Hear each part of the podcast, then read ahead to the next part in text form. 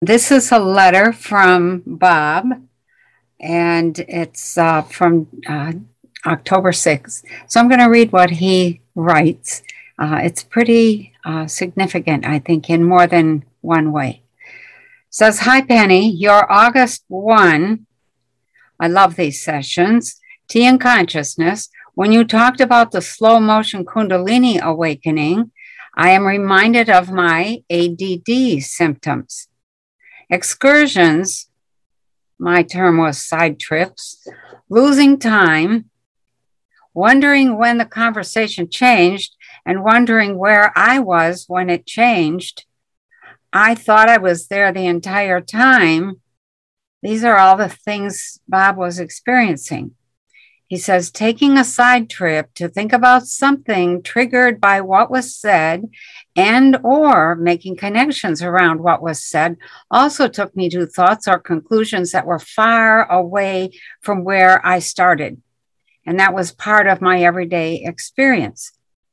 Life is not smooth when you have side trips that often result in very interesting and informative insights, but not apparent in their connection to the events or conversation at hand. I.e., the insights typically do not have any direct relation to the conversations or events that triggered the side trip. In my early 60s, I was diagnosed with ADD, and the medications that helped me focus robbed me of those very enjoyable, enjoyable connections in making those side trips. Also, in working with a doctor to get off the medications and still have some semblance of focus, he suggested mindful meditation. I had a very difficult time holding the calm meditation.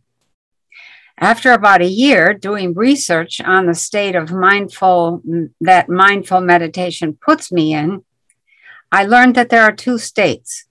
One is a state of doing, where every activity has a plan that includes a beginning, a middle, and an end, and the state of being, which is just a state of being aware, which is the goal, the stated goal of the meditation.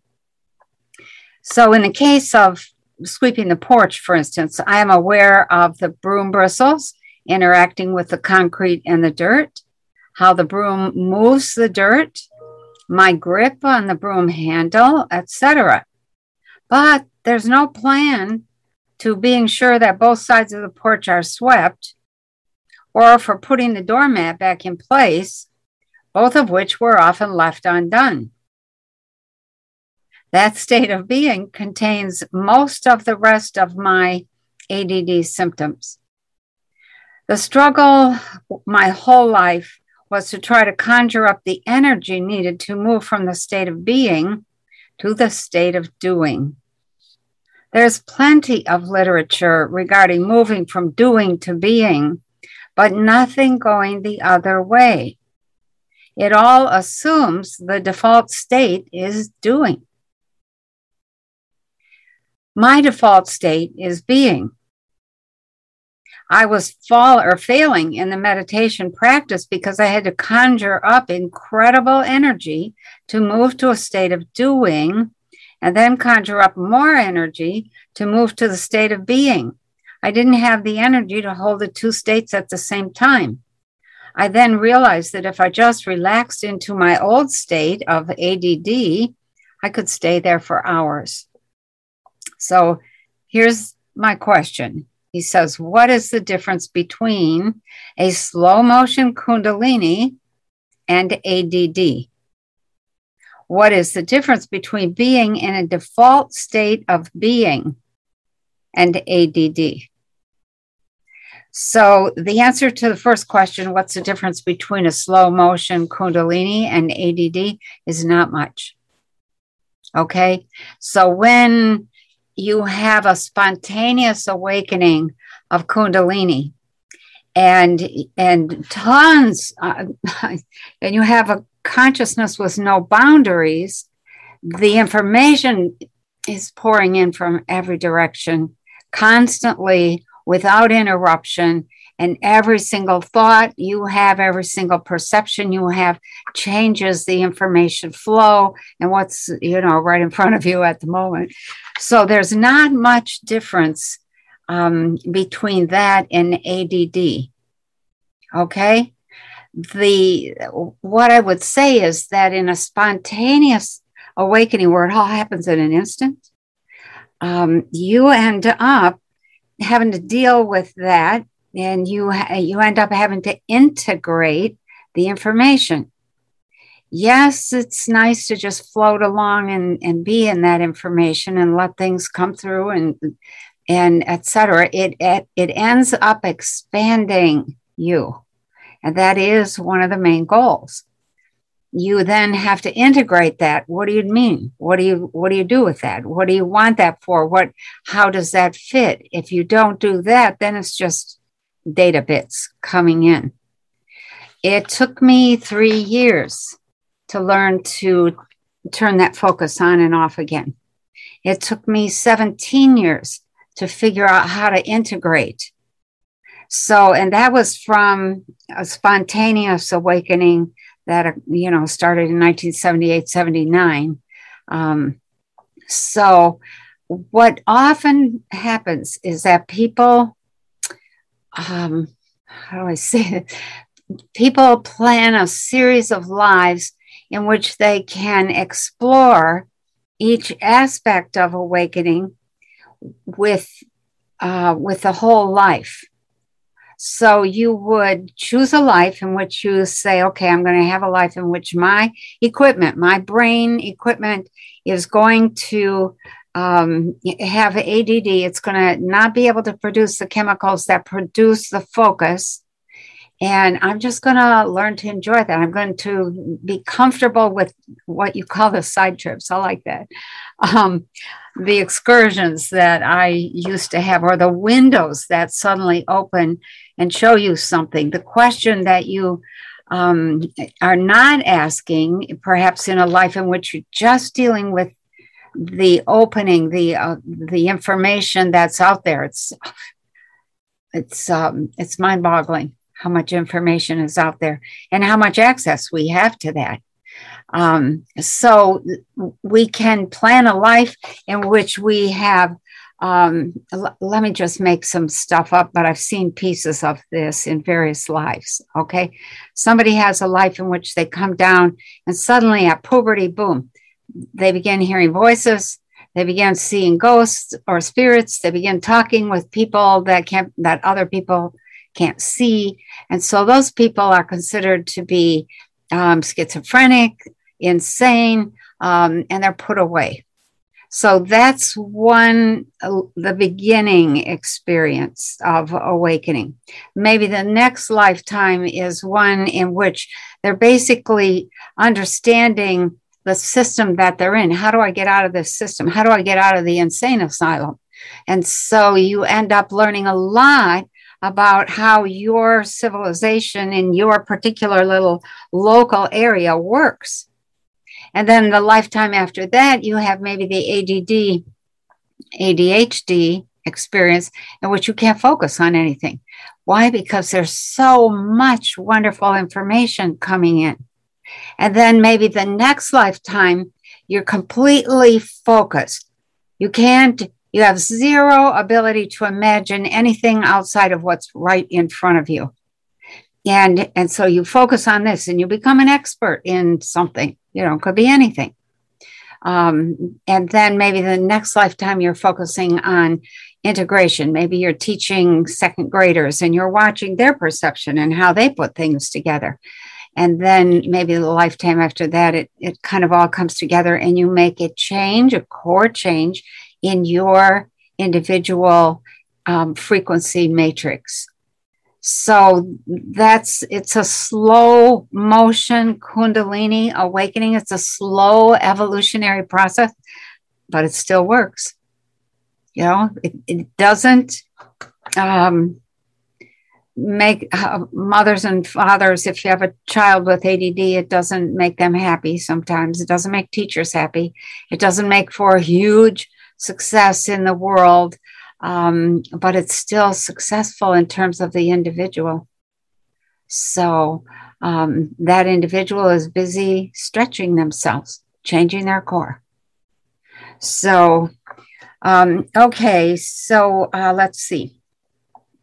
Um, so uh, let me just kind of summarize that there isn't much difference between a slow motion Kundalini awakening and ADD.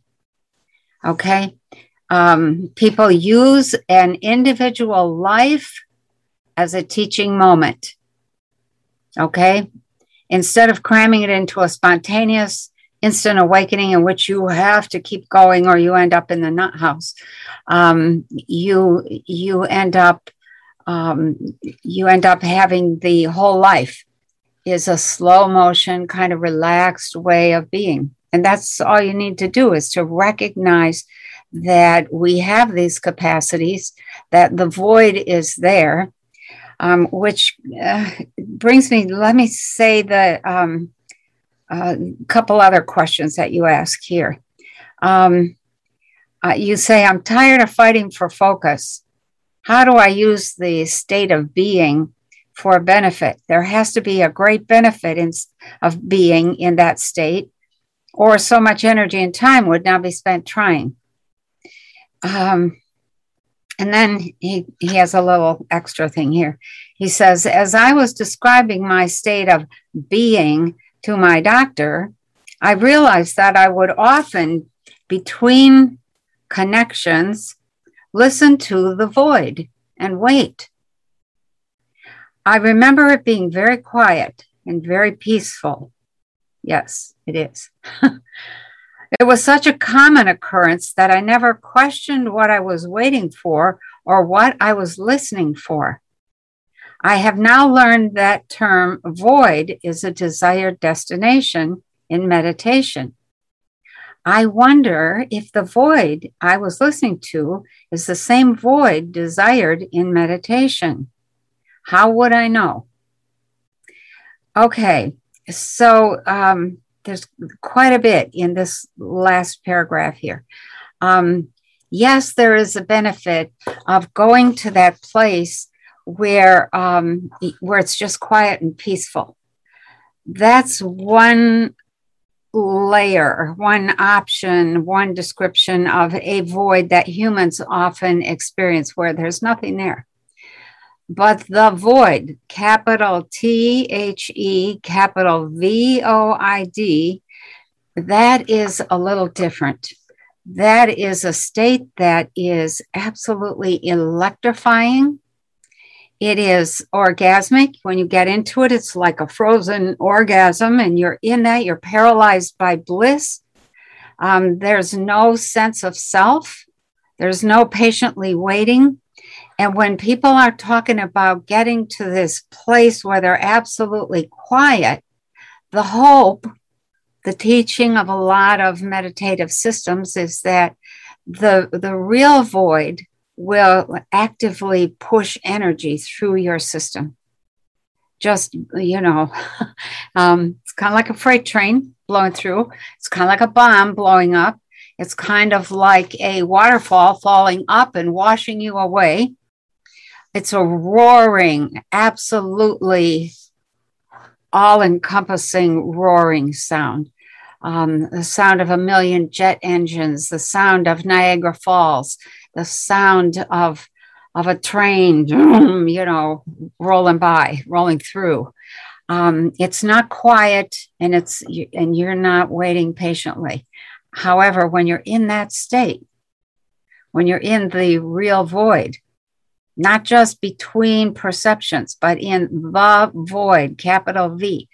That is a state in which you hope that the energies of the universe are going to roll through you and give you enough energy to reorganize your frequencies into a higher, more effective state of being a more perceptive being, a more powerful being.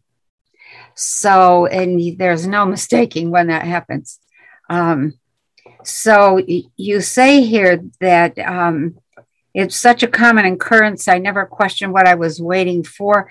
That is one of the things I try to teach my students. Often, you know, there'll be a bunch of people, we're all in the class, and we're going through talking with each one. They're sharing what did they see in that exercise, and the rest have to just wait. And that is part of the training is learning to sit and wait, listen, observe, not have to do anything. We are so pressed and so pushed and so, you know, under the gun to get stuff done and figure out this and take care of that. Nobody ever makes time and space for just sitting, just being, enjoying your own thoughts, maybe making notes while somebody else is talking, and yet still keeping half an ear out for what they're saying because a lot of times what they're saying is informative and instructive in, to the same degree that what I say is hopefully informative and, and instructive. People learn from one another, but that doesn't mean you have to be like glommed onto that person in order to learn. You allow yourself to have thoughts that take you off in, in side trips. Um, because that then opens a window for you that is relevant only for you. So, um, uh, the void, when truly reached, allows an influx of energies that can be used and are used by your system to reorganize at a higher level of function. So, um, the you can get to this place, of what I call mindlessness, but that's not the void. That's not the real void. That's just a state of mindlessness. What I have learned and found to be most useful is you can get to a state of mindlessness, which is absolute and utter clarity. Nothing's happening. And then you can ask a question or ask to see a vision or have an audio perception. So, somebody tell me why this or what's that about, or somebody show me you know you give yourself directions to see this to hear that to feel such and such. That's what that void that you're talking about is useful for. It's a clearing mode. You come to the clearing in the middle of the woods and at that moment you can give yourself directions because your consciousness isn't busy with anything else so um, the that's how you would know so the last question here, let me repeat this. Um, I have now learned that the term void is a desired destination in meditation. And I wonder if the void that I was listening to was the same void desired in meditation. How would I know? You would know because in the mindlessness of that clearing, there's no perception, nothing's happening, and you're just sitting there, and it is comfortable. But in the, the real void, the big void, the source, that's a whole different story. That is like being electrocuted uh, and whipped around on the end of a rope and, um, you know, being exploded into a million particles that then spread out across the universe. And you as an individual no longer exist. You're just part of the void, the big void, the source.